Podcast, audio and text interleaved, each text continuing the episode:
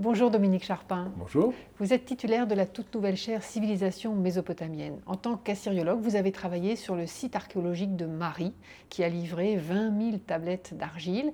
Il y a dans ces tablettes des documents administratifs, euh, des listings, on dirait aujourd'hui.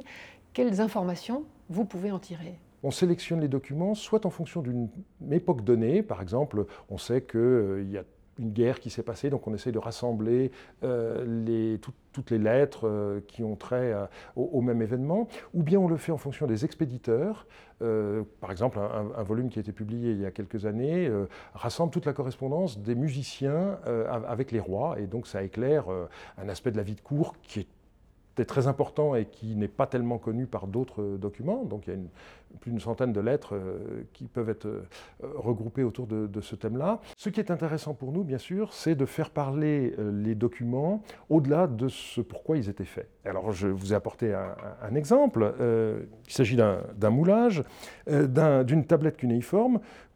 Il en existe plus, d'un millier qui sont analogues. donc vous avez sur la face euh, des quantités et puis ensuite euh, des euh, matières comme du grain, vous pouvez avoir du miel, parfois on, vous dit qu'il s'agit de produits élaborés comme des soupes, des bouillies, des gâteaux. Et puis de l'autre côté, le scribe a marqué total et puis vous avez la récapitulation de, tout ça. Et à la fin, on vous dit que c'est ce qui a été dépensé pour le repas euh, du roi. Et à la fin, ce qui est très important pour nous, vous avez le mois, le jour et l'année. Et ça se termine sur le côté ici.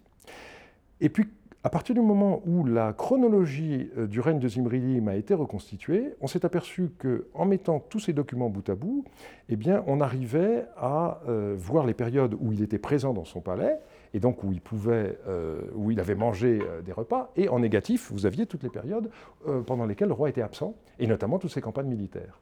Donc voilà, euh, ces petites tablettes, elles ont été écrites par deux femmes scribes, euh, dont, on a retrouvé les, noms dans des listes de, rations, euh, Belti Lamassi et, Ishtar Shamshi.